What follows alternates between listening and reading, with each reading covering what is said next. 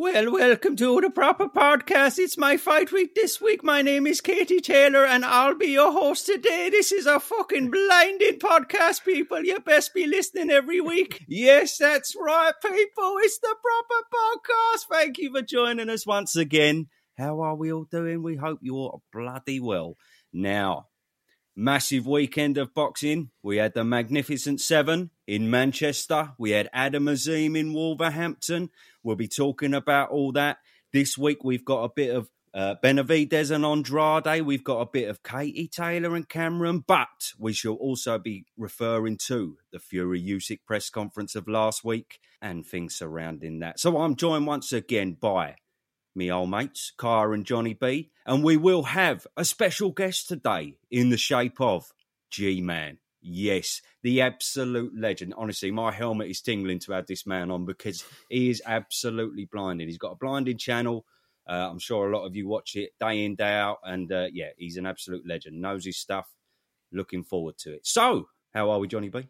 Yeah, I'm all good. Looking forward to get into it. Um, yeah, I think last time when me and Kaya spoke about uh, Cameron and uh, Chantel Cameron and Katie Taylor, I think we had different picks, and I think he was right that that night. But uh, yeah, looking forward to uh, yeah what he's got to say, what you've got to say about the fight. That's what I'm looking forward to most this weekend. And uh, yeah, talk about the weekend. Talk about Adam Catterall and what went down there with Frank Warren. That was very very interesting. So uh, yeah, looking forward to getting into it all, mate. Kaya, how are we, bruv? Very good, bruv. Very good. Good to speak to G Man. We ain't seen him for a while. And um, really looking forward to the fight on Saturday. As a matter of fact, I've got tickets to a Prodigy concert. Now, if anyone's of, of, an age where they remember Prodigy back in the day, well, I got tickets to that, and it's honestly, it's fucking toying Smack with me. Smack me bitch up.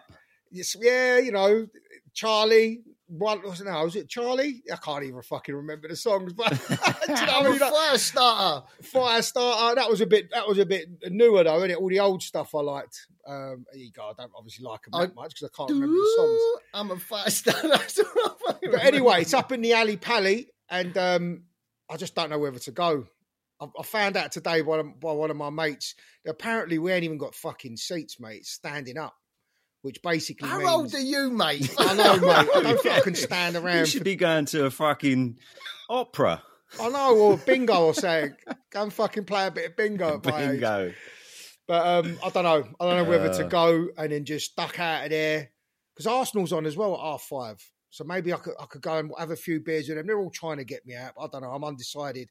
I just want to sit in and watch the fucking Taylor Cameron. If I'm being honest, I think it's going to be a brilliant, brilliant fight. You sound you got too many decisions going off there. Like Prodigy, there's no half in and half out with Prodigy. You're fucking all in with a Prodigy concert, as far as I'm concerned. Yeah. But it's going to be just a bunch of pillheads jumping around me, isn't there? That's all it is. All sweat flying in my face. Yeah. All the pillheads jumping around, and you're going to your mate. Oh fucking hell! There's no seats here, are there? Bloody hell! Ain't half loud, isn't it? no, do you know what I'll be doing? I'll be I'll be in the corner with my fucking phone out with the DAZN app on, looking at the fucking boxing. That's what I'll be doing. Oh um, dear. Anyway, yeah. So I think I think I'm going to decide on the boxing. I think I am. I think I'm leaning towards that. But plenty to talk about. Let's get stuck into it, Unc. Yeah. Well, you mentioned it there, John. Um, poor old Adam Catterall, man. We love Adam Catterall. We love Nick Peet. We love the Fight Disciples. They're absolutely blinding. But I mean, yeah, let's touch on it here. Frank Warren had a moment. I mean, Frank is on one at the minute, and he Frank is on fire. He's probably in the best period of his boxing career, and he's been around a long time. That man, but at this present moment in time, he is just walking on the clouds, and he and um, he took that moment after the incredible Fury Usyk press conference, the incredible um, Joshua Otto Wallin Wilder Parker press conference after that, he went to the Magnificent Seven on Saturday and he just took that moment after that blinding card to just finish off his absolutely stellar week by digging out poor Adam. Well, first of all, I was watching it and I literally, you know, sometimes when you watch a video on YouTube and you're just watching it and you don't realize your mouth is open and then all of a sudden your mouth goes all dry. Like I couldn't keep my mouth was just open. I was just watching it, my big eyes. I'm thinking, oh my God, oh my God. First of all, I will say that I think like IFL TV, they done Adam uh, Catterall a bit of a bad one because the way they edited the clip and put it on Twitter, um, it didn't show the full story because I think once you actually go into the video and you see it, Adam Catterall does say a few things uh, uh, to Frank Warren, but just Frank Warren. Do you know what he, he was at that show? It was like Tony Montana and Bricktop got to, uh, together, had a baby, and then that was Frank Warren that night. It, honestly, he was walking around like it was Conor McGregor in there, like snapping fight as You pointed out to his guy, just like he just, yeah, he was just like on one. He's like having an uh, um, amazing whatever purple patch, whatever in box at the minute, and he's yeah, just finished it off with Adam Catterall. But I just felt like with Adam, he, he, he can't just go in on Frank Warren and they stand there and they're just going to go head to head and argue. He's there for Talk Sport. He's like working. He's being paid by Talk Sport. Like I don't know. Is there potential that all of a sudden Frank Warren battens Talk Sport from shows? Then all of a sudden that's all down to Adam Catterall. Then they're looking at Adam Catterall like you're a loose cannon. We can't have you working us. Like this is his job at the end of the day. But I don't know. It's a tough one because you've got to say what you're thinking boxing. And I think Adam Catterall's done a sterling job. All the coverage with Conor Benn holding people to account with the drugs in boxing. And let's say it how it is. Tyson Fury continually lies all the time. All, like when he was suspended from uh, the UK, he was like, "Oh, you know, I'm never going to fight in the UK again. That's it. I'm too big for the UK. I'm going to fight in Vegas." All of a sudden, when the fights are in the UK, like the Dillian Whyte, oh, now I'm coming back. It's all about the fans. Before, when he said, "Oh, I'm going to fight Anthony Joshua for free," then all of a sudden in negotiations, it's like 60-40. It's all about the money. One minute he don't care about the belts, then he does care about the belts he's pulled out on, you know, failed a drugs test, pulled out against uh, Klitschko in the rematch, pulled out against uh, Ustinov, um, Wilder. He tried to get out the rematch with Wilder. All the stuff with AJ, they, as far as I could see from that whole um, trying to get the, the original fight on with AJ, um, Eddie Hearn's running around trying to make the fight. Frank Warren and Bob Arum's just sitting back, not really doing nothing. Then all of a sudden, arbitration comes out of nowhere. You think, Bob Arum, what you're a lawyer. You knew that, that you was going to get done on the arbitration. That fight weren't going to happen. But I just think you was happy to let Eddie Hearn go off in that direction. So over the years, you know, we've seen Tyson Fury continuously lie. And I think he has got mental health problems. I think he's a bit bipolar. But when this is, you know, he's turned around and says, I'm not going to fight Usyk. Nobody knows who Usyk is. He's just a little foreigner. That's that's Tyson Fury's words, what he says about Usyk. But yet when you're fighting Thomas Schwarz or Otto Wallin, they're foreigners, but that's okay. So we're all on this Tyson Fury circus. And then when Adam Catterall, I think, is a brilliant journalist, he's pointing this stuff out. He's just holding them account. Like, what, we all got to just agree with everything that you want us to agree with? I don't think so. We're allowed to point this stuff out, like you failed a drug test, whatever nandrolone, you said it's wild boar. We can't just all follow your narrative. And that's what it is. You either agree with them or you don't, and now all of a sudden you get banned. But I think Adam Catterall just caught, caught between, you know, Bricktop's there. He's the big dog. He's got the Saudis on side. If he don't play ball, he ain't going to be going to any of these fights, and potentially he's going to risk maybe his job with Talksport. Do you know what I'm interested to see? I'm interested to see how Simon Jordan's going to deal with this because I heard him today say, "No, I'm, I'm going to say what I want. I don't care what happens." So that's Simon Jordan's made his case pretty clear now. So it's be interesting to see what he says. But I just think Talk Sport do a brilliant job for boxing, and they're pushing a lot of the casuals over to boxing, and a lot of the smaller fighters benefit from this. So now Tyson Fury at the top, and you've got all the money. You might not care, but you know all of those uh, Talksport reporting on the Magnificent Seven, all of those domestic level fighters on that card, they will have all appreciate Talksport being there. So, yeah, I mean, I understand. People saying, "Oh, Adam Catterall." So I'm going on that. People saying about Adam Catterall bottled it. It's just like Frank Warren's seventy years of age. Like, if, I'm not going to sort of start screaming and shouting at seventy year old. Sometimes you've got to sort of respect your elders a little bit. So I think he was caught a little bit between an age thing. Then I think he was worried about the whole talk sport, and then them being completely banned from shows. Then that all comes down to him. That's his fault. He's the rogue guy having all these arguments. So, don't know. What, what, do, what do you think? Don't know. You ain't left nothing for me to say, mate. Sorry. Sorry. No, listen. No, it's fine. Look, look. I've got to echo all of that. Really, I, I thought it was a bit of a cheap shot, if I'm being honest, by Frank Warren. Um, I didn't like it. It made me feel uncomfortable. Made me feel like my testicles were retracted into my belly or something. I just felt so uncomfortable watching it. It honestly, it was like look what Adam Catterall did. If I'm going to pick him up on anything that he could have done better, was tell Umar, whoever's doing the interview, to turn the camera off. I think when you've done that, it, it seems like I know you. I know why he did it. He did it because he wanted to have that conversation away from the cameras. But if you're gonna if you're gonna say all this stuff on camera, on YouTube, on on Talksport, then I suppose if Frank wants to pull you up, it should also be on camera. That was that's one thing I don't I didn't disagree with what Adam Catterall did. I don't tell him to turn the camera off. You know, you're a journalist at the end of the day. What you say needs to be out in the media. So that really, that being said, though, I thought it was a cheap shot by Frank uh, Frank Warren. I didn't like it. Didn't like the way he was shouting him down. It was unprofessional. And I think he's got all that energy, Frank Warren, because the the fight got signed. The undisputed got signed. I wonder if he would have done that had he not have done that press conference last week. Had he not had the best week probably in his promotional career, or one of the best weeks in his promotional career. So you know, he's flying high, and it felt like he was bullying him a little bit. And I felt yeah, bad for Catterall as well because it, it just it just felt like to me like he, he kind of went into his shell a bit, and understandably so. You know, I mean, there's a lot, lot going on there. You got the biggest, uh, you know, boxing outlet filming you. You got one of the biggest promoters, all of Fame, just Hall of Fame promoter, you know, annihilating you on camera. So you, you know, what'd you do? Shout back and have a slanging match? I don't think that's the way forward. But I do want to pick up some of the things Frank Warren said, and most of it was actually a load of shit. He was saying that you know you're talking about the heavyweights to let shit. down the sport. It was total shit. I'm gonna, hold, I'm gonna, I'm oh, gonna, was, hold on oh, one minute. Wait, let me finish. was it was it total bollocks? total bollocks, exactly. total bollocks, mate. It was like, and he said in the last twelve months the heavyweights have been thriving. Now I disagree. He mentioned Joshua's two fights with Usyk. The first fight was in 2021, so let's just rule that out, right?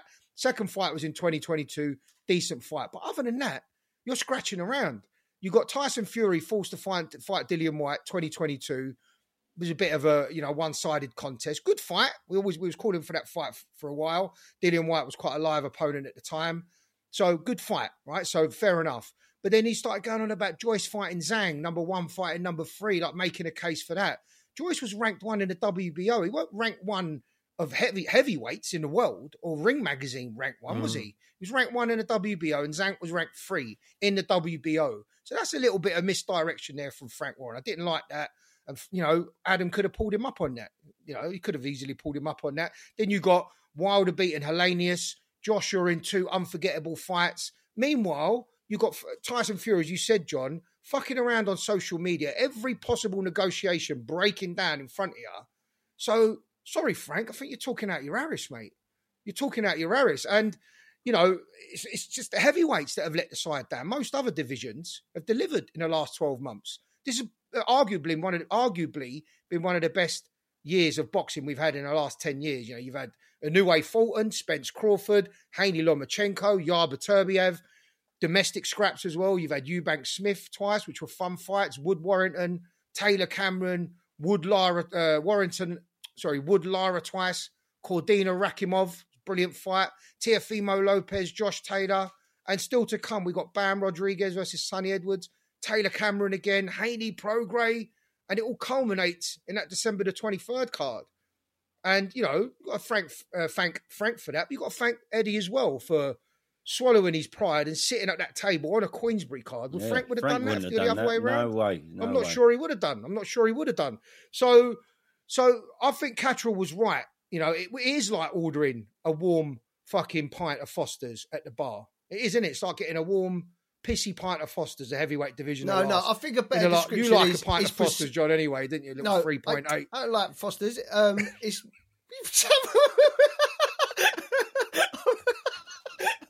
I don't know why. I took a massive offence to that. I went, I don't like Foster's. You do um, order a Carling at the bar, mate. I've seen it a few um, times. Um, completely lost what I was going to say there. no, do you know? Do you know? Let me just quickly get this out. Do you know what? I think to myself, what cracks me up is you said it. You know when Anthony Joshua lost to Usyk in the second fight, right? You know when he lost, Tyson Fury called out Anthony Joshua, not yeah. Usyk. Yeah. Tyson Fury called out Anthony Joshua, the one who lost. Usyk ended up with all the belts, and Anthony, and then Tyson Fury's whole narrative was, "I'm going to throw you a lifeline. You have to fight by this date." There's a timeline on it. And as you say, Adam Catterall pointed towards this in the Fury documentary on Netflix. You know, there was this massive big timeline. So, you know, Anthony Joshua is forced into it. It's a 60 40. Should have taken it? I'm Just coming off, you know, two losses against Usyk. Obviously, he mentally broke down in the ring that night. So they've picked the perfect time. But you know what goes missing is like, why the fuck wasn't you calling Usyk's name out when he had just won? It's all about the AJ fight. That's what it was all about. But uh, so that j- just cracked me up in itself. So you say it's the quickest undisputed. I fight don't know where to- he's to getting that make. stat Well, from. Not really. What what that that stat? He's just pulled that out of his arse, and he that's a load of bollocks. That stat. What do you think, props? No, like I you say, make we, we love Adam Catterall. He's brilliant, man. He's a great journalist. He's really, he's fantastic at what he does, and Of um, course he is. he's fantastic on Talksport. And it was bullying. It was pure pure bullying from Frank. Um, it was at it was at his own show, Frank's own show, where he is the big dog. Uh, knows his position, and he couldn't go shouting back or having a fucking domestic in the middle of uh, well after the show because for one he's got to think about you know his position. He may not get invited back. That's a source of income that he could lose. All things like that. So he could never go fucking um, having it out with Frank where he was. Um, but we know that Frank's talking bollocks because we know Tyson, man, and he's Frank's his promoter at the end of the day. Frank's going to absolutely uh, clamber for him until the hills come home. He's just going to always go um, out of his way for Tyson, no matter what Tyson does. So we know who's right here. Adam Catterall's right. Frank wins an argument by shouting louder than the person he's arguing with. That's the only way Frank always seems to come out on top because he's always shouting over the top of whoever he's speaking to. Um, and Adam couldn't get a word in. Adam didn't try to get many words in, I'll, I'll say that. But when he did try and speak, Frank's like, no, that's bollocks. That's fucking bollocks. And like, if it, he who shouts the loudest is always going to fucking come across as the one in power, isn't he? So uh, anyway, yeah, it was just it was a bit bit bit of bullying for me, and uh, I felt sorry for Adam because uh, it was uncalled for. Um, but stand by Adam Catterall. Everything he said has been true. to Nick Peet though. Everything that Adam Catterall has said has been true for the past however many years. No, Nick Peet would have probably had it out of him because he ain't yeah, got anything. Nick Peet's about six foot four. Yeah, and he ain't got. got he ain't got. Um, I I mean I don't quite know what um Nick Peet does outside of the podcast. I know he does a bit for Talk Sport and a bit for BT Sport now and again, um, UFC stuff and that. But I think if uh, Nick Peet was there, I think he would have gone for it because he doesn't essentially have as much to lose in that position as Adam because Adam was obviously working for Talk Sport that night. Frank will just say you're fucking banned. And he already has banned them. That, that was another thing that um, Adam Catterall said in their Fight Disciples podcast today that they banned Talksport from coming in last Thursday to the Fury Usyk uh, press conference. So it's like, Fucking hate that. you know what I mean? Frank's got him by the balls, isn't he? It's power, isn't it? It's this Yeah, is the thing. This power. is this is Tyson Fury. Like you know, when he goes through the airport, you know, at Saudi, he gets you know special treatment. I don't get this at home. All the money I've pumped. It's like all of a sudden people get power. It goes to their head. Frank Warren would definitely had shades of Tony Montana at, at that magnificent seven night. The way he was bowling around with shoulder, uh, shoulder rolls and that more than usual. But let me just quickly say this as well. I love Bricktop. Like Yeah, like, I do. Give me well. Bricktop over Ben Shalom any day of the week. Like I like how I gauge with people is like I like people like that because I know. That don't surprise me, John. I've got to be honest. but what you see is what you get, rather than someone who's just like a little bit sneaky and tell you one thing and say something behind your back. At least with Frank Warren, he's old school, isn't it? He's just going to say it how he sees it, and uh, he probably would have said exactly the same thing to Nick Peet. But yeah, I think he's taking a little bit of liberty. I think power's definitely gone to his head even more if it could do. But let me just say something about that magnificent. No, wait, we'll, we'll do that after because we want to talk about the. Yeah. Uh, the I'm just glad that Adam Catterall wasn't fucking fed to the pigs, mate.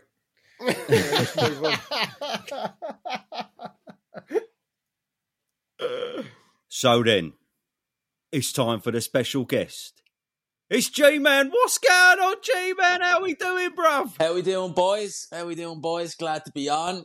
Glad to see some familiar faces. Glad to see some new faces. Shout out to everyone. Thanks for having me on. I appreciate it. Good man, good man. So yes, I'm sure that many of you boxing fans out there know G Man. He has got a stellar channel, an absolutely dynamite channel, and fuck me, does he know his stuff? He's going to make us look like a fucking load of complete cunts in a minute. But there we go.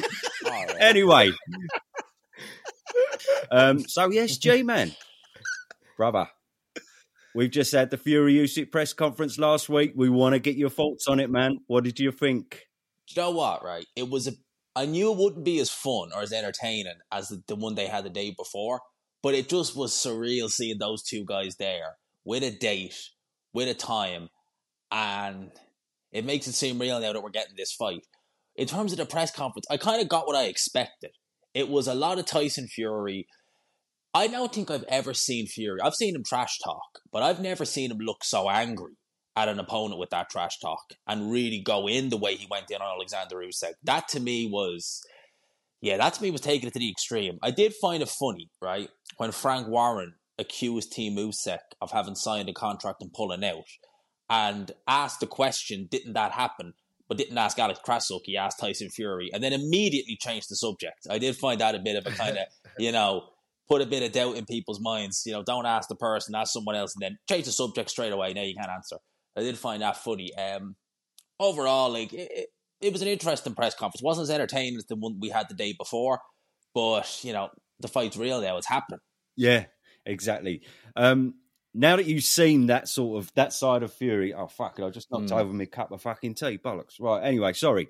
So now that you've seen that Fury in that press conference, and you say, as you say, he was very different to what we've seen him. He's normally been quite charming in his kind of trash talk, but that was Mm. just spiteful, wasn't it? It was kind of harsh, and uh, and he has been the whole way along with Usyk. So does your opinions change on the fight at all? Look, I think it's a competitive fight both ways, but I think with Fury, he's used to getting a reaction out of people. Like you look at Wilder, right? He got a reaction out of Wilder every time. The third time they had the press conference, right, and Wilder wore those headphones, Fury didn't need the trash talk. He already knew, look, this guy doesn't want to hear it, so he's trying to, to drown me out. So Fury knew straight away going into that, I've got the upper hand mentally over this guy. He's done it to Klitschko. He's done it to everyone. Usyk's the only person who just stares through everything. He doesn't react. He doesn't flinch. And when he, you know, tried to insult Alexander Usyk and say, "You're tiny. You're small," he said, "Well, yes, I am." But Fury ended up backtracking. Well, you're only small for heavyweight. You're not that Yeah, I small. noticed It's that. like what? No, he's pulling out the old So Muhammad I- Ali quotes and everything. He didn't know what to fucking say, did he? He really didn't. And I think Alexander Usyk, look, for one, it does help that Usyk's English isn't the strongest. So I'm sure when Fury is calling him a couple of names, for him, it's a case of like, what's he even saying? Yeah. I genuinely think that Fury doesn't factor that in, in one sense that, like, look, English is not strong for him. He can probably just get by. But in terms of, you know, a back and forth in English, it ain't going to work because he just doesn't speak it. So I think that's one thing that Fury kind of isn't maybe getting into his head that like one of the reasons you're not getting a reaction isn't just because he's not like that. It's probably because he just doesn't understand Yeah. some of the things you're saying. Mm. But for him, it's it's not really registering. So it's just kind of no. He's I'm gonna have to try and get a reaction out of you, and it's like, mate, he doesn't really understand it. So probably hence the reason. And the funny thing is, when Usyk started mentioning things like saying that it was David and Goliath and God won't let me lose, that's when Fury started reacting. It was Fury who was the one who ended up, you know, having the real reactionary moment out of the two when they had the press conference. Not really. Usyk just kept saying, "Are you done? Are you done?" But when Usyk said it's a David and Goliath moment, Fury, you could see he was like, "How dare you say that?" That's the first time I think I've ever seen that at a press conference. Yeah, I just want to add to that, right? I thought Alex Krassyuk played a blinder as well. I think when he took the mic, he kind of, you Mm. know, when he when he started going, look, my friend, you know, we've we've been together through the amateurs, we've been together through Mm-hmm. this whole, your whole professional career, and it culminates to this, and it almost like Alex Krassyuk took the line of like Fury, like, we're going to beat him, so it, it doesn't really matter if that Fury's over there, and I think that really riled Fury. Mm. I think he kind of almost dismissed the fact that that was Fury sitting there. You know, the apparently, you know, the alleged greatest of our generation. I thought Alex Krassyuk played a blinder in winding him up, and I think that you you saw Fury bite there, and it's not often you see Fury bite and Oh, lose yeah. control in a press conference. I thought big up to Alex Krassyuk for what he did there because he's going to try and draw Fury out into a fight. Fury, if Fury starts trying to fight Usyk, there's no way in the world he wins the fight. No chance. If, you know, the only way he wins it is if he uses his range, right? You know, or gets in and leans on him a little bit. But if he, you know, if he if he fights with any level of anger, which Fury's not really, Fury doesn't really do that, and he hasn't really done that in his whole career. Then uh, maybe that that was the ploy there by Alex Krassyuk just to wind him up a little bit. But I thought he played an absolute blinder there, to be honest with you. Mm-hmm. He's so confident, and he Krassyuk. Like he was the whole way along both Joshua fights as well, he was just so confident, Krassyuk. Like it was almost like he just knew Usyk was going to win both times, and he's the same now. You never see any sort of jeopardy in his eyes, Krassyuk. He's fucking double confident in. Uh, it's a shame though that Usyk. Usyk. So, don't, um, it's a shame we don't speak English better because He does though. You I think think he he does? I don't know, I like, think- I think look at- it's look at Canelo, perfect when English, Canelo but I think he's playing the game. I, I don't think know, he's all man. part of the I mind think he's- games, man. I really, I do. I I think. Do you know you say as well about Tyson Fury? You never seen him that angry before. The press conference for the second Wilder fight, he was pretty angry in that one. He was dropping a C bomb every three seconds. You can't, can't like he was. We don't. Uh, I'm thinking. I mean, he says that about the anyway. Yeah, he was dropping a C bomb like every two seconds. He was pretty angry for that fight. Got on the front foot, and he that was a very, very that's most aggressive you'll see Tyson Fury in that second fight against Wilder. But I've heard quotes Fury saying, "I'm going to back the small man up and uh, I'm going to run through him." So I know is that a red herring? Is about or is that what he's going to do as his legs gone? Like, look at the last fight against Ngannou. Like, I tend to think Tyson Fury's on the decline now. I really do. I don't think you know the, the you know the Dillian Whyte, come whatever coming in pretty much straight lines, throwing lots of hooks, the same as Chisora. I feel like these fighters have been picked for a reason. He knows he's got the range. He knows he's got the movement on in, on them. I think the only reason he's fighting Usyk because the Saudi money's there. I really do. So I don't think. I think he's going to say all this stuff because part of the mind games, and obviously he believes he's going to fight Usyk, but this is going to be a tough fight. I really do. I don't know if it is wise staying long against Usyk. I really don't. Like it might be the best play to go straight at Usyk. I don't know. What, what, I think it might be. yeah. No, I don't think he can get hold of Usyk. All this like you're going to get break the distance, grab him and lean on him. Fury- Usyk's not going to allow that. Yeah, but you don't have that. to. But Come every on. time it breaks, but every time it breaks, then just get on the front foot again and just go at him, stick the jab down his throat, and just keep going. As soon as they clinch up, if he does wiggle out of it, um, uh, Usyk, front foot, a little bit like what Chantel Cameron did to Katie Taylor when they fought. Just keep on that front foot, keep keep pushing him back. So prior to the Ngannou fight, G Man, who did you think would win the fight? And now after the Ngannou fight, who do you think will win the fight? Right, prior to the Ngannou fight, if that fight never happened and we had Usyk Fury, I'd have picked Fury to win. I would have. I would have picked Fury to win. I think he would have used the strength. I think he would have applied pressure, but I think he would have smothered Alexander Usyk a lot of the time. He would have just fought a big man's fight and just tried to basically not let Alexander Usyk do what he wants to do and use his feet. Right now, you look at fights like Chisora. John mentioned there. The fact Chisora is old as dirt, he was still able to get underneath some of Fury's shots and land right hands. If Chisora can do that with his footwork as slow as it is, Usyk's definitely going to be able to do it. Post Ngannou, right? It it's changed a little bit. Obviously, I think we're going to get. We're not going to get the Fury who fought in Ngannou against Usyk. That's just not going to happen. No. I don't think he's going to be. I, I don't think he can. If he comes in the way he did against Ngannou, he gets stopped more than likely. I think he's going to be a lot better. I, I don't know. I really don't. My heart tells me Alexander Usyk's going to win. My head just tells me Fury. Even if he tries to get it, because he's talked about getting dirty as well in there, and I just wonder if the referee maybe is a bit lenient. If because you think of it like this, right? I'll give you a good example when Josh Warrington fought Luis Alberto Lopez, he was getting absolutely outclassed early on. And he literally felled his way back into the fight, and the referee allowed him, and he ended up losing a close decision. I think it was a majority decision. I could easily see something, not to that extent, but Fury holding, grabbing, elbows, leaning on Usyk, and a lot of that being thrown out the window, just kind of, all right, I'll give you a warning, Yeah. and make the fight closer than it actually should be. That we could get to the end of the fight and say, well, Usyk did very well in the mid rounds, but Fury in the late rounds with just holding, leaning, grappling, mauling, landing shots on the inside, you know, landing, you know, not letting Usyk have a moment, wins them rounds just by default, and the referee lets him get away with it. Yeah, yeah, Very good point. yeah. I suppose you know point. the educated boxing brain would, would tell you that that's how it's going to go. But I just, you know, Usyk's going to expect that. It's exactly what he's going to expect. He's going to expect Fury to try and lean all over him, and as soon as Usyk, uh, Fury breaks the distance, he's going to be gone. He's going to take a backward step, pivot off the ropes. He's just not going to allow. If he stays in that mid range, he's not going to. Not going to allow Fury to grab him. And uh, you're right, though, G. You know, a lot's going to depend on the ref. If the ref allows them to work on the inside, or if he breaks it, um, you know, a lot. A lot depends on the ref. Look at Ricky Hatton Mayweather, right? He couldn't work on the Mm. inside at all in that fight. So, um, Yeah, I mean, he's got 15 weeks. Fury's got 15 weeks to, to get in tip top condition. So we'll see. We'll see. He's got a long way to go. But like one thing that I think people are maybe hyper focusing on is they say, well, in the Wilder fight, Fury changed his game plan. Wilder is, you know, a one trick pony. He only really knows just try and set up the right hand.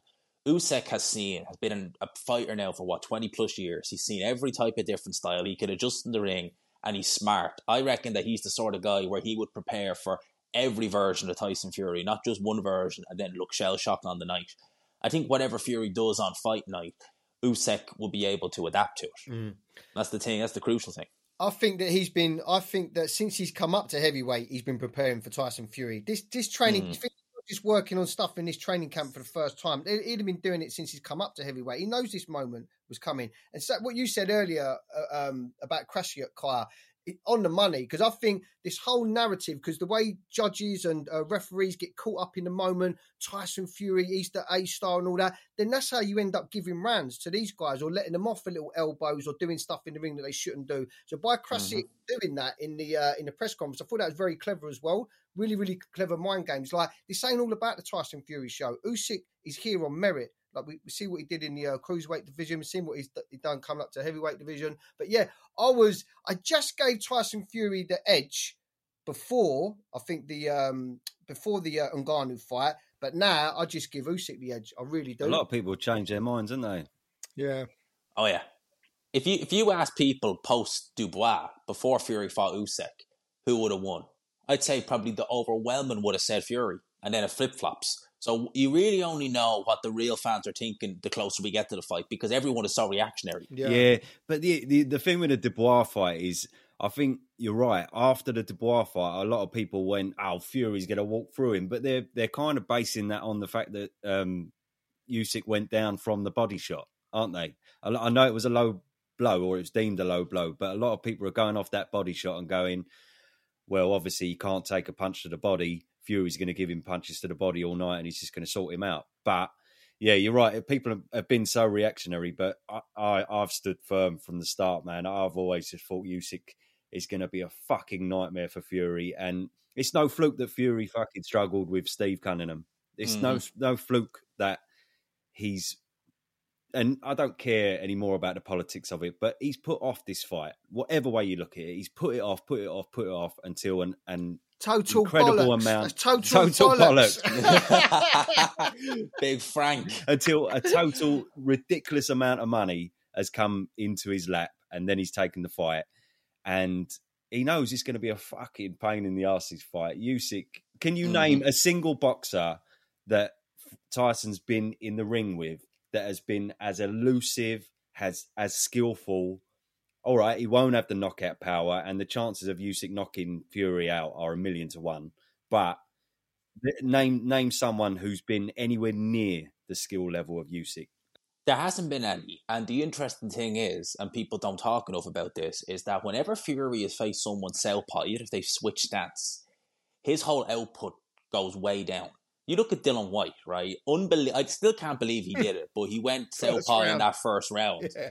And that's the only round you could argue he won in that fight. And Fury's punch output dropped dramatically against Dillian Whyte, who was just, I don't even know why he was doing it. Again, when Francis Ngannou did it, punch output dropped. And he's going to be in there against Usyk. I think that like Fury, for whatever reason it is with those southpaw stances, he just does, his punch output drops. You can see it. Mm. Do you know what I find interesting? That everyone wants Fury to lose now. I don't know whether that's because of what happened against Francis Ngannou. Like literally, majority of British fans that I I speak to now, they want Fury to lose, and they'll, they'll be happy to see him just walk out of there with his tail between his legs. I find that I find that bad. I find that I don't I don't share that view mainly because you know I think in terms of sort of a spectacle build up to fights. I think fans just got to be careful what they wish for. Losing Tyson Fury out of boxing, mm. maybe his dad as well. You know, I know you know you kind of love them or hate them. They're very marmite characters, but um, if they go out of boxing, I think you lose a lot, a lot from boxing. And and you know, I'll, I'll go back to this whole you know the, the, lack of English from Usyk. Look at Canelo when you know what he did to Demetrius Andrade. get the fuck out of here, man. He just elevated himself like worldwide when he started speaking English. Everyone just warmed to him. So I think maybe Usyk can you know, just maybe better his English a little bit. I think that will help him. Nah, you know, nah. with his global reach a little bit. I don't know. It did it with Canelo. I think Canelo's global reach just went, you know, off the charts after that, that exchange with Demetrius. You know, and that is English speaking Canelo. Sounds like a gangster from like Narcos or something. But um, do you know what I mean? I, I feel like people want Fury to lose.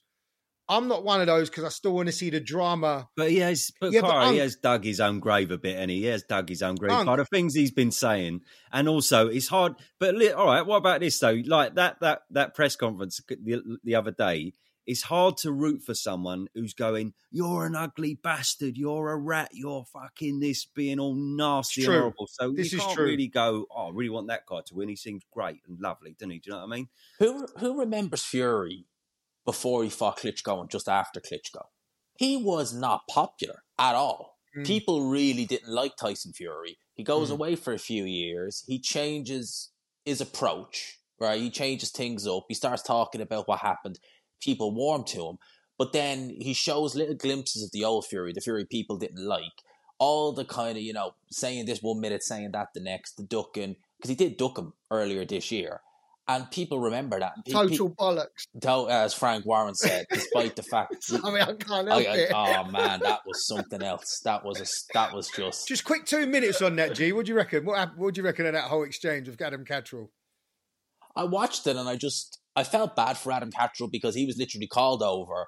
And listen, right? You could know however much you want to know about boxing. You could know loads about it, right? But if someone literally just call, imagine we don't plan this and I just invite one of you randomly and say, "Come on, come and join here." I record it live and I say, "How many world title defenses Muhammad Ali have?" Come on, well you don't know. Can you not tell me? It's just completely just bombarded him with questions out of the blue that he wasn't even ready for. And it's like, well, hang on a minute, right? When you actually can assess it, and obviously I did a video on it and I assessed it, and I was like, he's wrong about this, he's wrong about that, he's talking complete out of his arse here.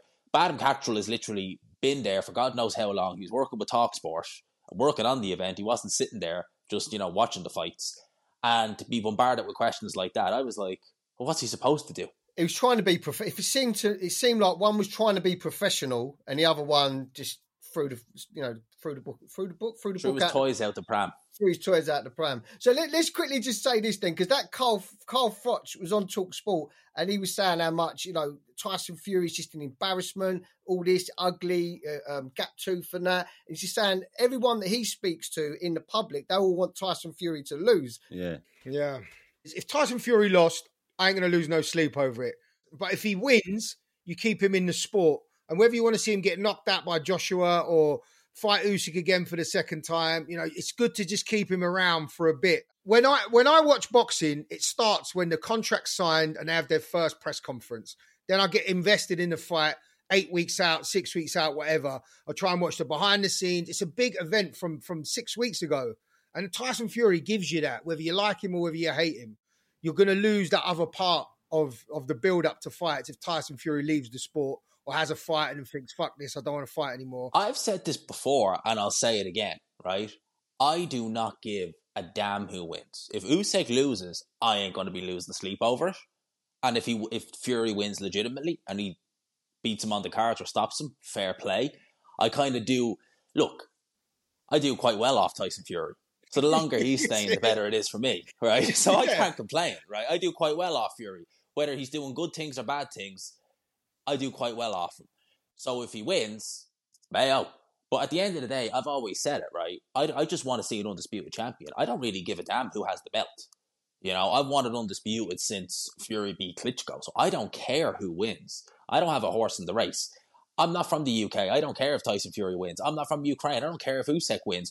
I just want to see Yeah. the better man win. And if that's Fury, so be it. If it's Usyk, so be it. I just want to hope that we see a fair decision, that we don't see the wrong guy win, whether that be Usyk or Fury. Because if Usyk wins and he doesn't deserve it, I'm going to say it. Yeah, yeah. No, gee, I share that sentiment as well. Like, I, I as well have done quite well off of Tyson Fury, so I want him to stay in the sport. In fact, I spent sixty pounds in Primark today. G, do you know how much clothes you can get for sixty pound in Primark? That's how well I've been doing off Tyson Fury. Anyway, um, I want Fury to stay in the sport fucking forever until the day I die. Whether he's training, whether he's promoting, I don't care. I need him in the sport because he is the best thing ever. in boxing, right? I weren't there around the Muhammad Ali times, all right, so I can't judge that. But for my era and our era, I personally think he is the best thing for boxing. Trash talk, um, a show, um, yeah, his showman skills, everything, man, and he's a great boxer. So I want him to stick around. I think win or lose, we may yet have another, at least probably another two years of Fury. Win or lose. Took I a reckon. lot of damage though. He's taken a lot of damage lately. I Mhm. don't know. If I think if there is the, the thing about Fury is, and he's we already knew it, but he said it from the horse's mouth that he's a money fighter. He's in it for money, and even with a loss to Alexander Usyk, maybe two losses, that Joshua fight is still a big fight. And as long as they both, you know, have a profile, people will still watch that fight. It's like Amir Khan Kell Brook. When it came around, it came around too late, but people still tuned in. Yeah, yeah, but the problem we have is the IBF situation. Uh, look, That's the yeah, problem. it's the problem is, yeah, that's exactly the problem. If Joshua ends up fighting Hrgovic, wins the IBF, Usyk relinquishes the WBC from Fury. Fury, Fury doesn't have a belt. Now, to try and negotiate that fight now, with Fury with no belt and Joshua the IBF, you're going to be further away from that fight than you ever have been because Fury's going to think his value's more. Joshua's going to go, well, I've got the belt, so I I, I want 60-40 now. Fury's going to go, fuck you, you're not getting it. And it's just going to be a complete mess. So I hope I'm wrong, but I just don't know if we ever get that fight. I really, really don't know. I think there's too many, too many ways the fight doesn't happen. I, if I just don't. hope I'm wrong. That'd be one of those what if fights. I don't want that. No, That's too big a fight man. for that. I don't want that. But Joshua's going to beat Hrgovic for that IBF belt. I can, get, I'll, I'll tell you that. Listen, right now. the, the, the, that's what they're the looking at. Saudis are involved now, and the money's there. So ultimately, if they can get Frank Warren and Eddie Hearn on the same table, they can fucking do anything. So Mhm. money talks. Money does talk. So uh, if they wave enough money around, they'll both be. Does it matter who gets what percentage? You're just going to have your number that you want. So if they go, yeah, that's you- what I love about Saudis. They don't do percentage. It's just you want this amount, he wants this amount. We'll give you both what you want. That's what it. you want of. done. Don't need to worry about exactly. exactly. Hope you're right, boys. I hope it's as easy as that. Do you know what I mean? Do you know what? After what happened last week with that card coming together, then fucking I was gonna anything's say. possible, isn't it? Anything's possible. We've got Eddie, Frank, Fury Usyk all in a week of one another, and ten years prior we couldn't get anything close to that. True, Yeah. true. Let's just hope they start working together because they've got a few fighters on either sta stable that they can start putting together now. Which I did love though. I did love. I have to say, just the other day, I did love the way when Eddie Hearn was at that press conference, he named everyone, including George Warren, but left Frank Yeah. Warren. I was just- Oh, I'd like yeah. to thank George Warren. I was like, oh, that's a shot. That was fucking brilliant. Yeah. You can't he can't let go of all them years No. of fucking abuse from Frank, can he really? And it was vice versa. But yeah, it was a good little dig there. I found that funny. But do you know what? It was. You know what's Matt? Sorry, let me just get this. It's not Matt. It's like literally two months ago. Eddie Hearn was doing an interview, and he goes, "See, the thing is with these small hall promoters, like they don't know anything about Small testing when they're testing at all the small hall shows." Now he literally said that two months ago, and now all of a sudden, you know, Frank Warren's the big cheese. It's his table. That's his table. He's at the top of the table, isn't he? In, in He had Dev hosting. Yeah, Dev hosting. It's just it's a I don't know. Eddie Eddie Hearn is definitely having to take one for the team there for his fighters. But Well, you know uh, what's happened, didn't you? You know, Turki's pulled him aside and go, listen, just eat some humble pie for this one. If you win and Wilder wins, then you know there's the contract, and you can host your Mm-hmm. own show out here. So there's got to be some something in it for Eddie Hearn for him to eat humble pie and sit at that table, you know, play second fiddle to Frank Warren. There's definitely some promises been made in the background. 100%. But um, again, yeah, but Yeah. you know, but you know, the, the banana skins are there, boys. I, I don't know if both of those fighters come out of it, come out of those with uh, victories. I really don't. Neither do I. I mean, they are tough. when I was um, uh, uploading this podcast last week, right, all us three chose Parker to beat Wilder. And when I was putting it up, I was thinking, fucking hell, we might get fucking hammered for that. You know what I mean? I was thinking, I thought there's got to be probably 90% of boxing fans thinking Wilder's just going to spark him out with these equaliser that he's got. Um, but that's just the way we feel. So we we chose, we chose, we all chose Wilder to beat, um, no Parker to beat Wilder, and we all chose Joshua to beat Wallin. I had it by knockout. The other two had it on points. What did you think then? Right, I agree. I think Joshua beats Wallin. Probably on points. Probably on points. But um, I can't even envision Joseph Parker beating Deontay Wilder. I think he is going to get lifted off the ground. that is literally what I was like. He is going to get lifted off the ground. I'm fully inclined to listen to you because I, I predicted Zhang uh, to lose to Joyce. And the day before, I watched you and Ade, and you said, "Oh, Oh, Zhang, Zhang's going to annihilate him after the weigh-in." I, I, I was literally going into that fight. I actually went into that fight picking Joe Joyce to win, and then I seen him at the press conference. I was like, "Oh, he's going to get fucked up." As soon as I seen him at the press, I was like, "Ade, he's going to get fucked up. He's massive." Yeah, Mm. that was a great call. That was great. I'm going to call this for the Joe Parker fight, right? Joe Parker against Simon Kean came in 250 pounds. Way too heavy for Joe Parker. And he beat an absolute pudding in Simon Kean. And he is going to go and think the bigger the better. He's going to come in about 255, 260. He's mm. going to be slow as molasses and he's going to get knocked out in about six rounds. That's what I reckon know- is going to happen. Do you know what? Can I say something? When when we spoke about it the other day, I was saying I was I'd done this big spill. I was like, Parker's got to be like Raider style on the outside. Just get in, get your shots off, get out. Don't worry about engaging all that. And then later that night, I was thinking, I know. I watched Tyson Fury, and he was saying the way to beat Wilder is just front foot. Don't let him get into a rhythm. Don't let him time you. I set his shots. Just constantly put him on the back foot. And then I thought, why the fuck did I say that about Parker? Because he ain't got the size to do what Fury done and put him on the back foot and put the pressure on him. But I'll still stick Oh, with no. it. 'cause I've said it now, but I, I, I noticed that I did double question myself when I said that. I'm uh, going to stand when I was by it as well. I'm going to stand by my prediction Yeah, there. fuck it. I'm going with it. yeah, I'm all in. I'm, ju- I'm just I'm all following in. through with it. But I'm not going to lie. I went to bed that night and I woke up about 2 a.m. and I thought, I, I can't believe I've said that. To be honest, I don't. think That's going to fucking happen. but I'm I sticking didn't with say it. anything. I think Wilder wins. I'm joking. I'm Yeah. I just look with that with that with that fight. I just it's just the inactivity that concerns me for Wilder. You know, he's not Mm. young anymore. Yeah. It's it's I, I you know this is what I kind of the case I made for Parker is is you know, how much does Wilder really want this anymore? You know, why has he been so inactive? You know, one round against Helenius in two years. You know, his last proper win, forget about Helenius, was four years ago against Luis Ortiz.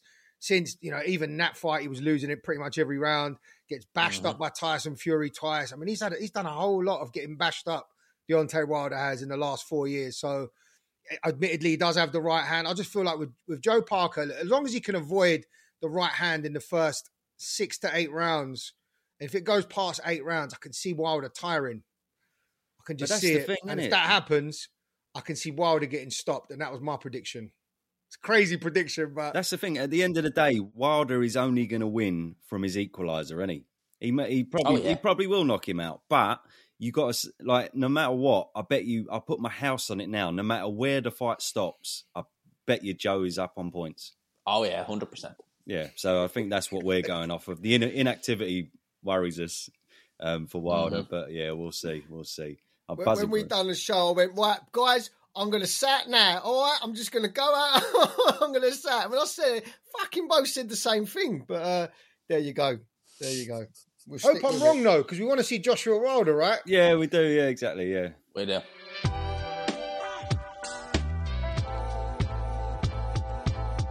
Um, okay, G Man, Cameron Taylor. So yes, let's let us get your thoughts on the fight, mate. Well, I picked Cameron last time and I was right, and I think I'm going to be right picking her again this time. I when they announced that fight, I was like, "Oh, you've just literally given Katie Taylor a homecoming to lose," because I always felt Cameron would win, and I wasn't surprised when she did. And I don't think Taylor can do anything different. I, I think she's going to probably be worse. Cameron's probably going to be better. The card this time around is not as fun to look at as it was last time. Last there was some good fights on the last card, even on paper. Whereas this one is a yeah, this one is a lot more like meh. You know, I mean, they got Gary Cully rebuilding him. He was in a good fight last time. They had um, JJ Metcalf last time. They had some good fights last time. This one is a bit more like a, it's kind of like a glorified next gen show. It's like a next gen show undercard with Katie Taylor main event. That's basically what it is. It was quite a sad, um, quite a sad watch for Gary Cully, wasn't it? Yeah, like, I've I'm on DM terms with Gary Cully, and so I obviously like I try and keep it objective. But there is fighters I like, and you know I chat to now and again. I was I was hoping for him to win. I thought he would, and to see him like that, I was like, damn, that's going to take some coming back from. I don't even know if he can come back from a, a loss like that. So much so they've not put him back in at a rematch. You know, Hearn mm. loves doing the immediate rematches. They've not even gone and done that. So he's with Joe McNally now, left Pete Taylor. So let's see what he's like. Um, it was a really that was that was such a bad night because every Irish fighter who was in a meaningful fight lost. The ref every one of them. man, in that fight, mate. In the Gary Cully fight, that was a bad, yeah, yeah. yeah. I think they just wanted to think look, if that was the other opponent, they would have stopped it pretty quick. They want to give him every chance, but the problem with doing that in that sense is Gary Cully was completely gone. He didn't know where he was. It's hard to come back from that type of that type of sort of you know flashbacks, and he's going to be having flashbacks of that constant mm-hmm. shots landing mm-hmm. you know on his head, and referees not stopping it. Everyone's screaming to stop it. That is um, it's a, it's a fight. It's like the Josh Warrington, Mauricio Lara, similar sort of deal with that, right? Um, I don't know if a fighter can be can be the same after that. I really don't, and I, I hope he can. Cause I like Gary Cully. I think yeah. he's yeah. you know talented. I don't know if the weight's right for him. I don't know. I don't know. You probably know better than me, G. But, I think um, the weight is probably kind he's probably on the fringe of needing to move up. But I think Gary Cully, you know, you you have to look at Gary Cully. He makes mistakes, but he gets away with it. And against his last opponent, um, Jose Felix or something like that, his name was, he was made to pay. So he'd been able to get away with because Gary Cully used to slap a lot back when he was, you know, starting out. He used to slap a lot. Yeah. He used to stand real upright with his chin in the air. He's been sitting down on more shots now, but he's still upright with his chin in the air, and never really came back to bite him before. He was already, he was keeping guys off him with power before. Last fight, power didn't really work. guy was blocking it. He was countering. All the mistakes Cully made were just there for all to see. How'd you see it going, Kyle? Um, I mean, look, the the card, as G said, is it's a weak card, so I'm not like, yeah, I'm not frothing at the mouth at the card. To be honest with you, I, I love. That I last one was good. This one is like, it's, it's, it's almost as if like her and The first card, it was like it has to be big. Then Katie Taylor loses. And then the next one's just like, right, well, we said we do the rematch in Ireland, but just chuck whoever. It's like they've run out good. of money. It's like they've run out of money or something. Can they just? Or they wanted know, to give more money to the main event. I, I was doing. I was around a couple of like. I was around the Joshua uh, Franklin fight week. That was a month before this fight. There was like Joe Markowski was interested. There was so many DAZN buffs that were interested. With this one, it's just like don't care. Not that yeah. I don't care, but you know, there's not as much interest even from DAZN. No. I don't think as there was first time around. Is Conor McGregor a part of it again? Yeah, I think he's always a part of Hearn shows now. He's got Forge seemingly always sponsored. Uh, he'll promote. Yeah, he's fighting. Um, Gary Cully's fighting uh, Reece Mould, um, yeah. who's, who's, basically since losing to Leigh Wood, he's won every fight. Um, picked up an English title along the way, but he, you know he's a game fucker. But he's, he's, only got six stoppages, so that's why they've picked him. They can't have another repeat of what happened in you know in his previous fight. No. So they want a feather fisted guy in there. So hopefully he can just pick him apart or potentially stop him or win on points and get his career back on track. But in terms of the, in terms of the main event, I mean, look, I, look, my view is this, right? The first fight, I feel like as, as it's aged, I feel like a, a, lot of people have got this perception that it was a really one-sided fight, and it really wasn't. I mean, it was a majority decision victory by Chantelle Cameron. Mm. But you know, if you look at the punch stats, I wrote them down because I was quite intrigued to see what they were. Uh, Chantelle Cameron threw 565 punches, right? She landed 141, so 25 percent. Taylor threw half, Katie Taylor, 284, but landed 111, 40%, you know, hit rate on her punches. So in terms of, you know, efficiency, Katie Taylor's a lot more efficient in that fight. Obviously, she was getting backed up and, you know, Cameron was the aggressor. But it was, the fight was actually a bit closer than people think. Chantelle, Cam- Chantelle Cameron won the fight, definitely. But I think as it's aged, uh, you speak to people about it, they're like, well, yeah, it was, you know, Chantelle Cameron won you know, pretty easily. That's a kind of consensus I'm getting from that. And I don't think it was that. Can I, do I believe T- Katie Taylor can reverse it? No, I don't, because I feel like um, it's going to play out like the same fight. I don't know. Then there's a part of me that looks at the Delphine Persoon first fight. I think Taylor stood, planted her feet a bit too much against Chantelle mm-hmm. Cameron and, and was trading. She didn't need to do that. So if she goes on the back foot like she did in the second Persoon fight, you know, with a home crowd, home advantage. I know that shouldn't shouldn't count for much, but it really does in boxing. If there are close rounds, they're going to edge it to Katie Taylor. They are. They just are. So I don't see this as one sided as other people see it. So other people, when I when I speak to people, they think Chantelle Cameron's only got to turn up and she wins the fight. But I can't. I don't see it like that. I think it's going to be super close, closer than the first one.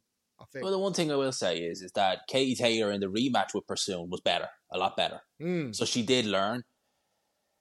Yeah, I, I just think that I just always thought stylistically Cameron was always um, was just going to beat Katie Taylor. I always thought that. Even going back years ago, I was like, oh, Cameron would beat Taylor. Just the style that just doesn't work for her. Katie Taylor can improve, definitely. And one thing that will be on her side, and don't underestimate this because it, it could influence the judges, is that anytime she lands, there's going to be a mad cheer. There's always that, always that. That'll influence the judges 100%.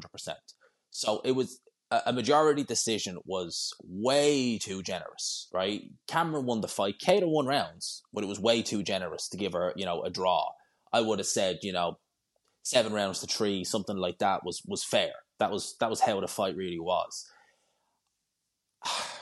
Some would turn around and say, well, if Katie Taylor can even win an extra round, that could actually turn it into a draw or Yeah. it could turn it into a split. That's me, mate. That's me. That I, is literally kind of how I'm looking at it as well. I had a losing by one, one round. I had a losing right round. But you know what? I, I ain't got the, the, I'm a massive Katie Taylor fan, right? It's the plastic paddy in me is coming out now, right? But love Katie Taylor. Love everything mm-hmm. she's done. What she's done for boxing, and she's amazing. Absolutely amazing fighter. So I know what you're saying about Chantelle Cameron, but in terms of skill set, like when you look at Katie Taylor, the way she gets in, the combinations that she throws and the angles that she gets, the timing and the accuracy, I don't I don't see Chantelle Cameron better than her in that department. I don't. When I see Chantelle Cameron up against Katie Taylor, she's got the reach advantage, she's got the height, she's got the reach advantage on her, right? Three inches in, and you could see that in the fight. That she just she she's Uh, finding trouble getting the range. I feel with Chantelle Cameron, she had that jab, and obviously because of the size, I said it earlier. As soon as they clinched and it broke, as soon as Kate Taylor was taking a back step, she was just on the front foot, constantly just had that jab in her face all night. And I feel like Katie Taylor got stuck between styles, whether to go on the back foot, a little bit of a Mayweather, you know, peel off with those left hooks and then get out and then move. Then I feel like she got stuck a little bit. Well, this is my homecoming here. I've got the crowd. I've got to stand and fight.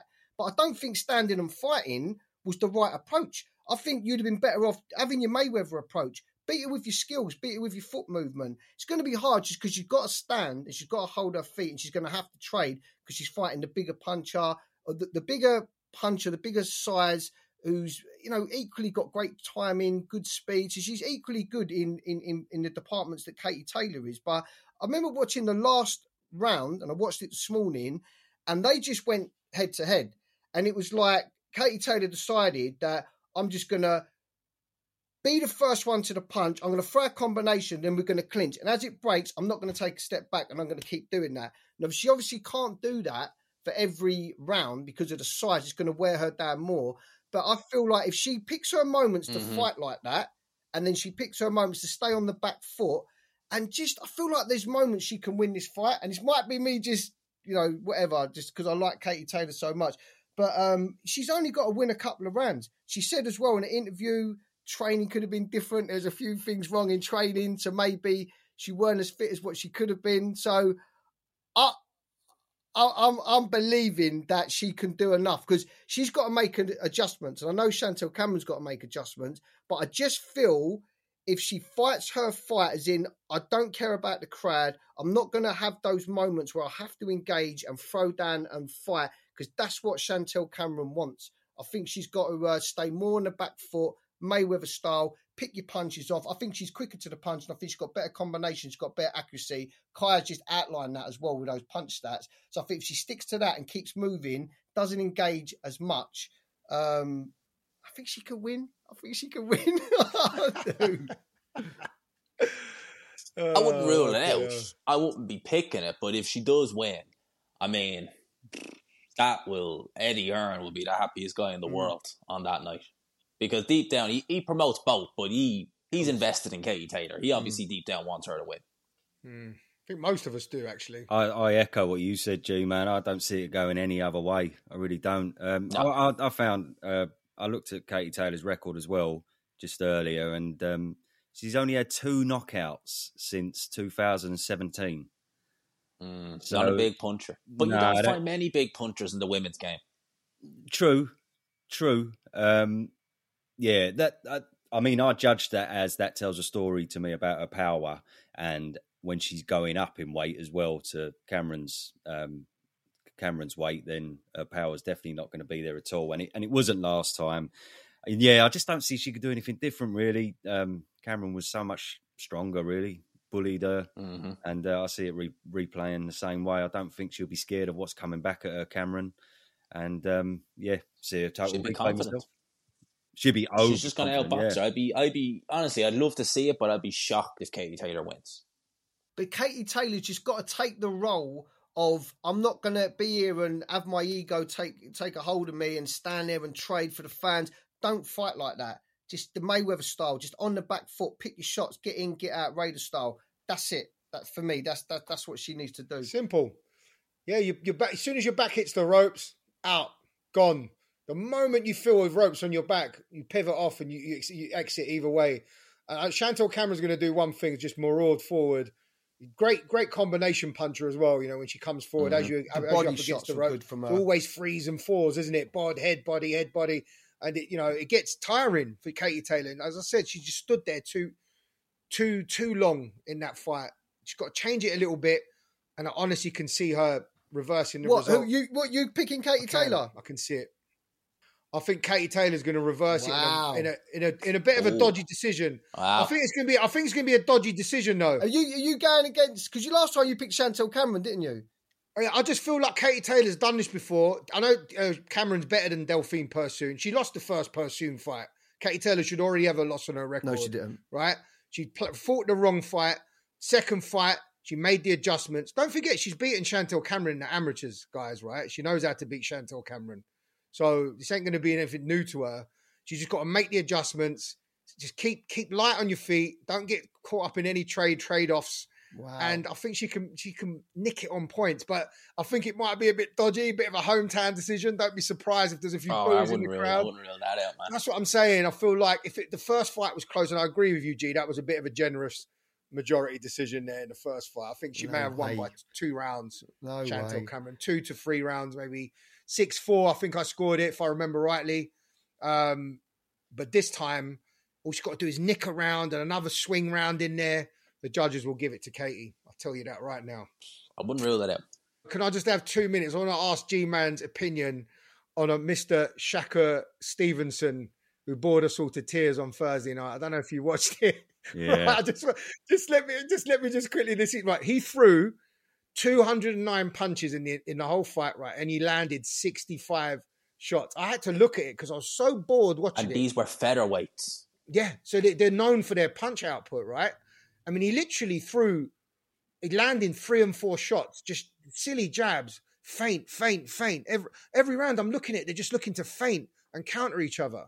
And, and his opponent, De Los Santos, threw hundred shots more than Shakur, the great Shakur Stevenson, who's supposed to be the next coming, who's supposed to be this Mister Incredible, who's going to rule boxing.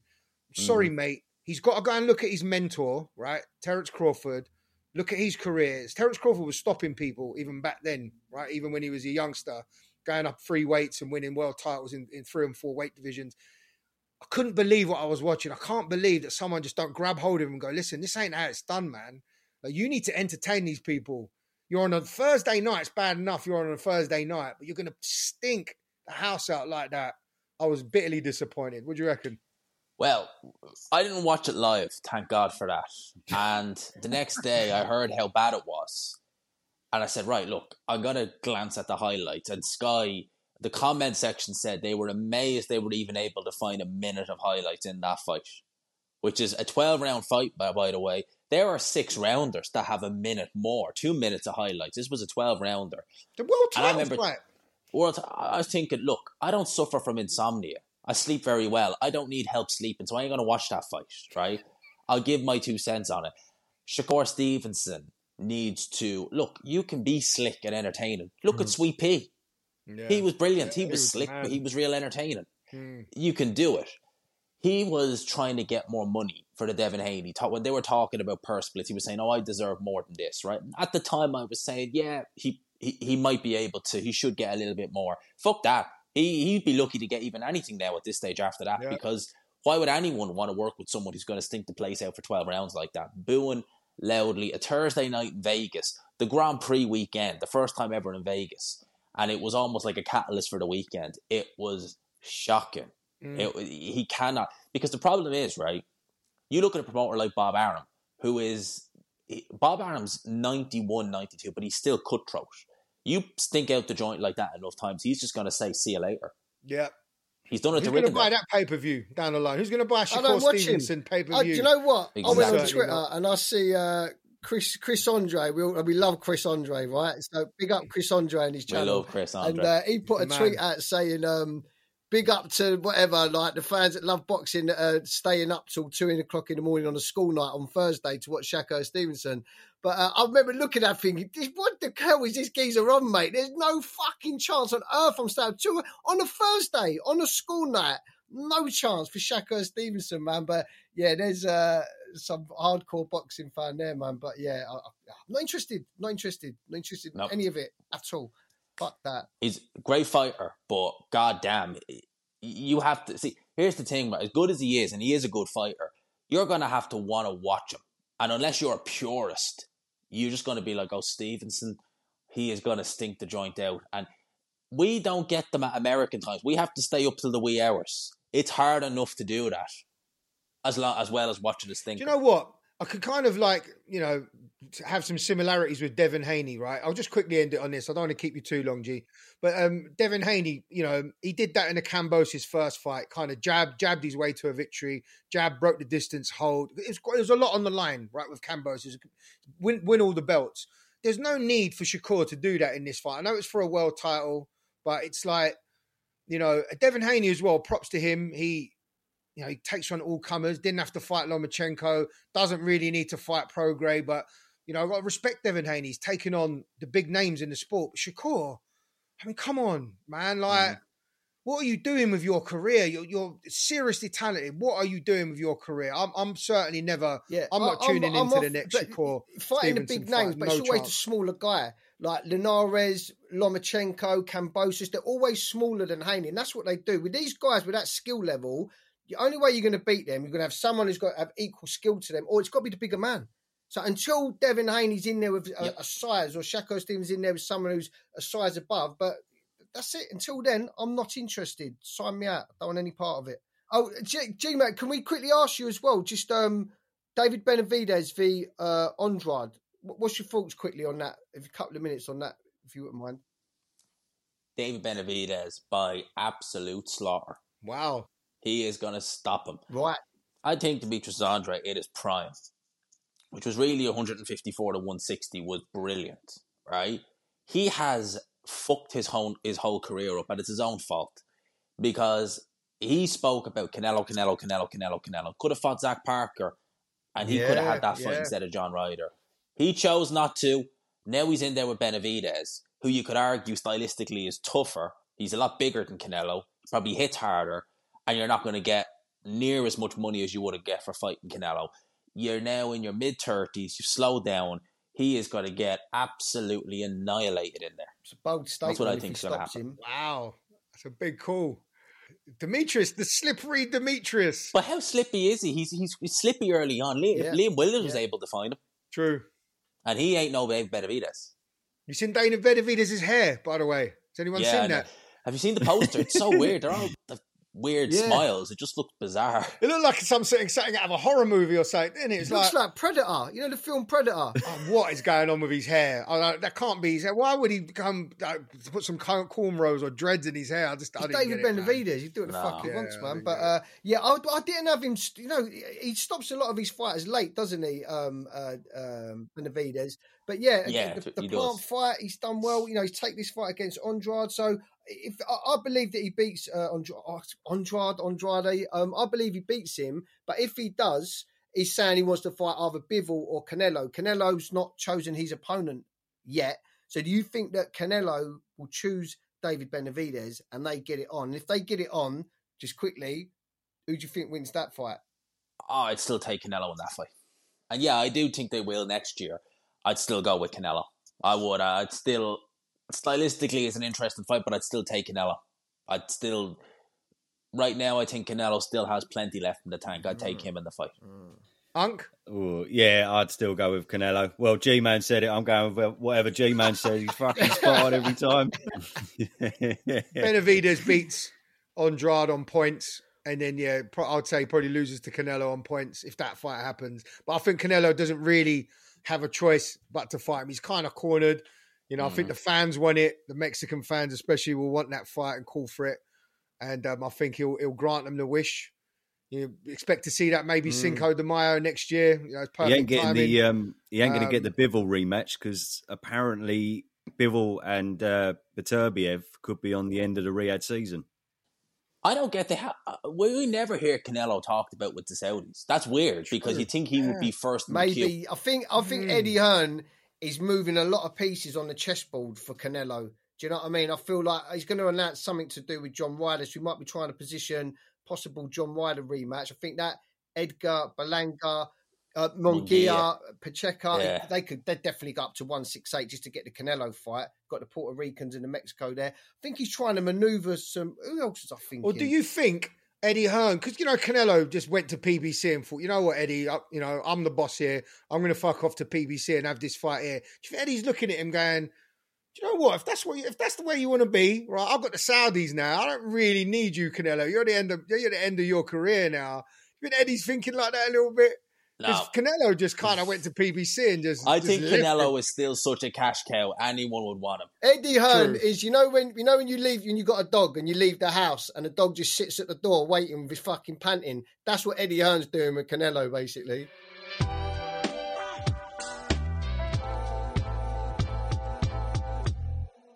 Okay, let's just finish off talking about the weekend's events. So, Bentley versus Heaney, a big upset from Mr. Heaney, an absolutely stellar card in Manchester, and Heaney pulled it out the bag. He is now the British champion. A very unexpected win, I think a lot of people would agree, but uh, absolutely fair play to him. G Man, what did you think of that fight? I still can't believe Nathan Heaney won that fight. I thought he would get absolutely lit up. Nathan Heaney has a great entrance, brings a lot of fans, but I've seen enough of his fights to know that he is limited as hell. And Bentley on his day is a very good fighter, and I thought, all right, Bentley will turn up, he'll get rid of this guy in a couple of rounds, and then you know we he won't hear have to hear my Delilah again. Nope, didn't happen. We're gonna hear that louder than ever now. my, my bet couldn't have gone any worse. I picked Hannah Rankin to win on points. I got the next one right. I can't remember the fight. Switched over to Adam Azim. I thought he would win on points because he just looked hasn't looked as spiteful in his last couple of fights. I thought he looked sensational actually. Um, yeah, really spiteful. And then uh, I picked Tyler Denny to win on points because he always wins on points. And he just got my bet just went from bad to worse. Then I got to the main event. I, I was like you, I had Denzel Bentley to win in six rounds. And I couldn't believe what I was watching, man. Like, one thing I will say about Nathan Heaney, he is in tip top condition, that man. hmm Jesus Christ. I mean, he must have a you know fat percentage of like eight percent, seven percent, or whatever. And know, he's six foot one. I looked at it, he's six foot one and makes eleven stones. And he looks like he's in great nick. And um madness when you see a fighter just completely change his style. Like I didn't rec he wasn't recognizable to me, Nathan Heaney. I didn't know what I was looking at. Obviously, the fight to make now is Tyler Denny. Tyler Denny's got the European belt, he's got the British belt. That's the natural fight to make next. And um, yeah, my Delilah on we go with my Delilah. Frank did say the winner's going to fight for a world title. Could you imagine him against Janibek? He could get. Whoa. No, he we really will here. My Delilah, stop then.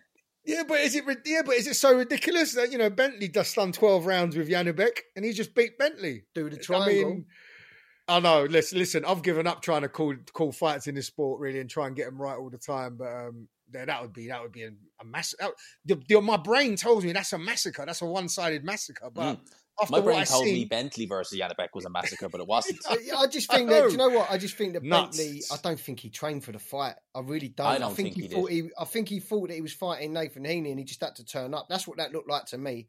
They just they didn't see no power. they didn't. It just, it just looked like he was following him around the ring. I couldn't believe what I was seeing. Well, listen, I, I know people who've been in camp with Denzel Bentley, as in like strength S and C coaches who've been in camp, and they said pre Yanibek, he was known as someone who just did the bare basics in the Yeah. gym, and I wonder did he go back to that for this fight because he looked like he Mm. did. Yeah. Can I, can I just did. quickly say, like, my pick of the weekend, without going into all of them, is just, I'd say Nick Ball. That kid's the real deal. He's the real deal. He really is. That Mhm. guy's going to win a world title. It's, and this is this is a guy now. This is something I quickly say with Frank Warren and Eddie Hearn now, where they seem to be friends. There's fights to be made for Nick Ball.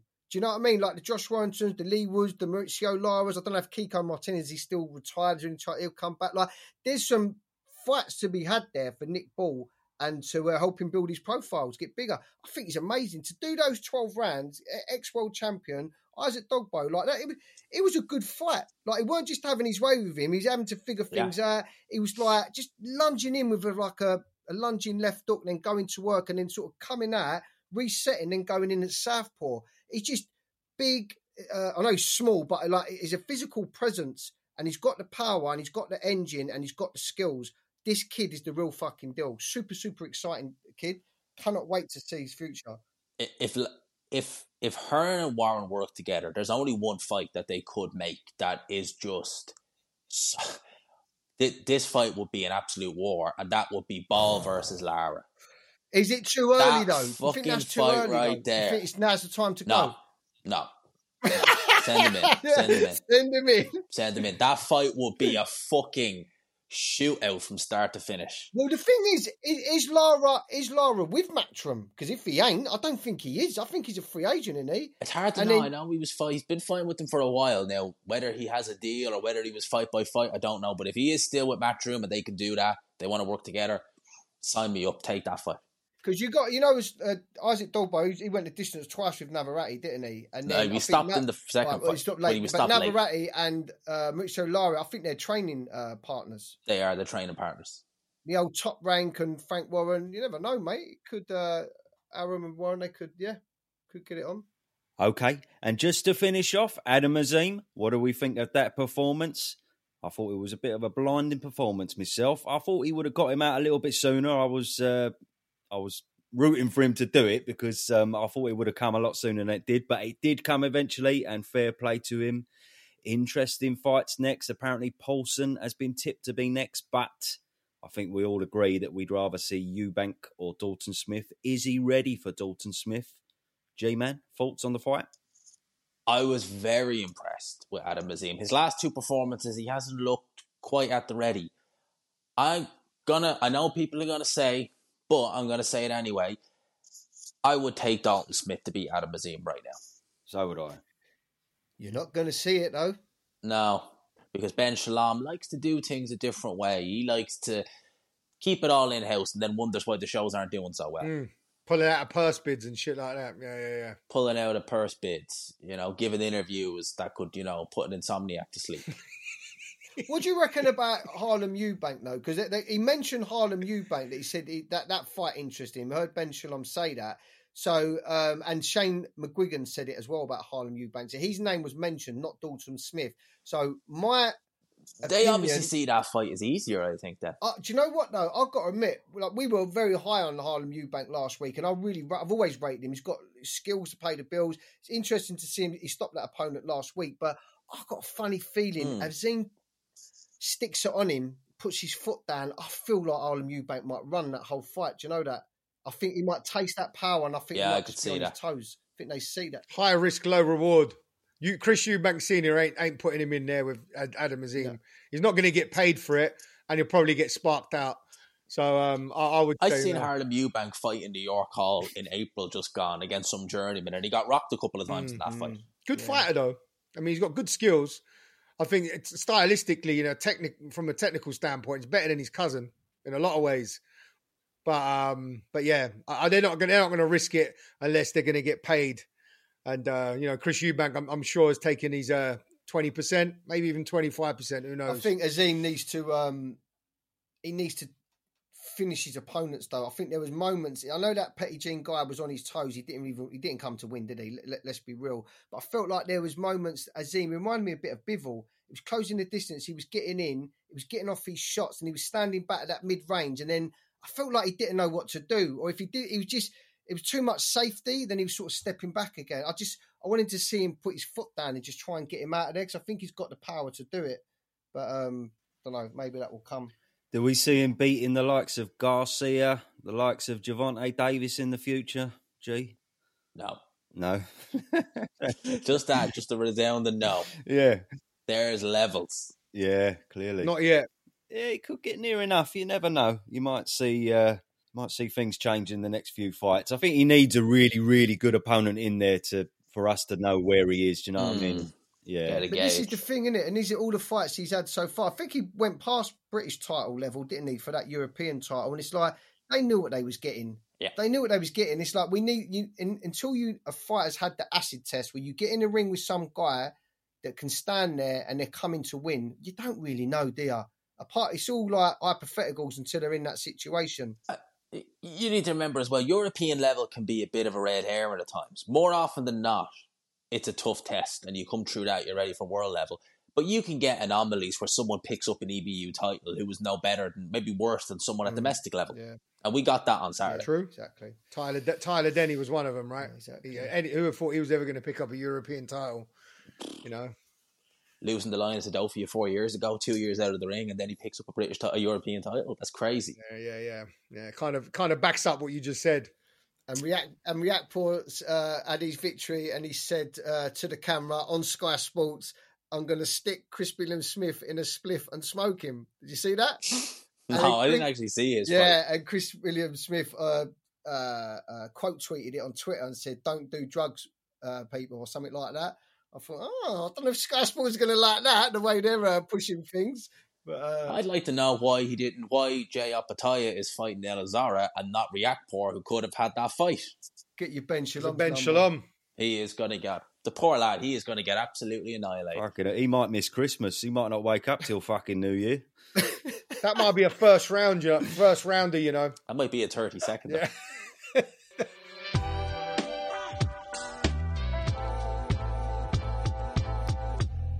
Yes, people. Well, there we go. G Man, you've been a fucking brilliant guest, mate. Thank you so much for coming on. Man, thanks for having me, man. I enjoyed it. We all want to see you. I think we're all rooting for you to be a fucking the lead on uh, on the zone, the lead on Talk Sport, man, because uh, we know you're going to be there soon, man. We can dream, man. We can what? dream. We can dream. Might be taking Adam Catterall's job soon. The way that's fucking shit's panning out. Frank Warren hates me just as much. I remember I was at the press conference. I was at the press conference for uh, Joyce Zhang, and I was talking to a few people there, and I said there's still fighters on this card who are to to be confirmed, and I said that's Frank Warren's go to guy, and who literally walks past my shoulder as me saying that Frank Warren. Oh.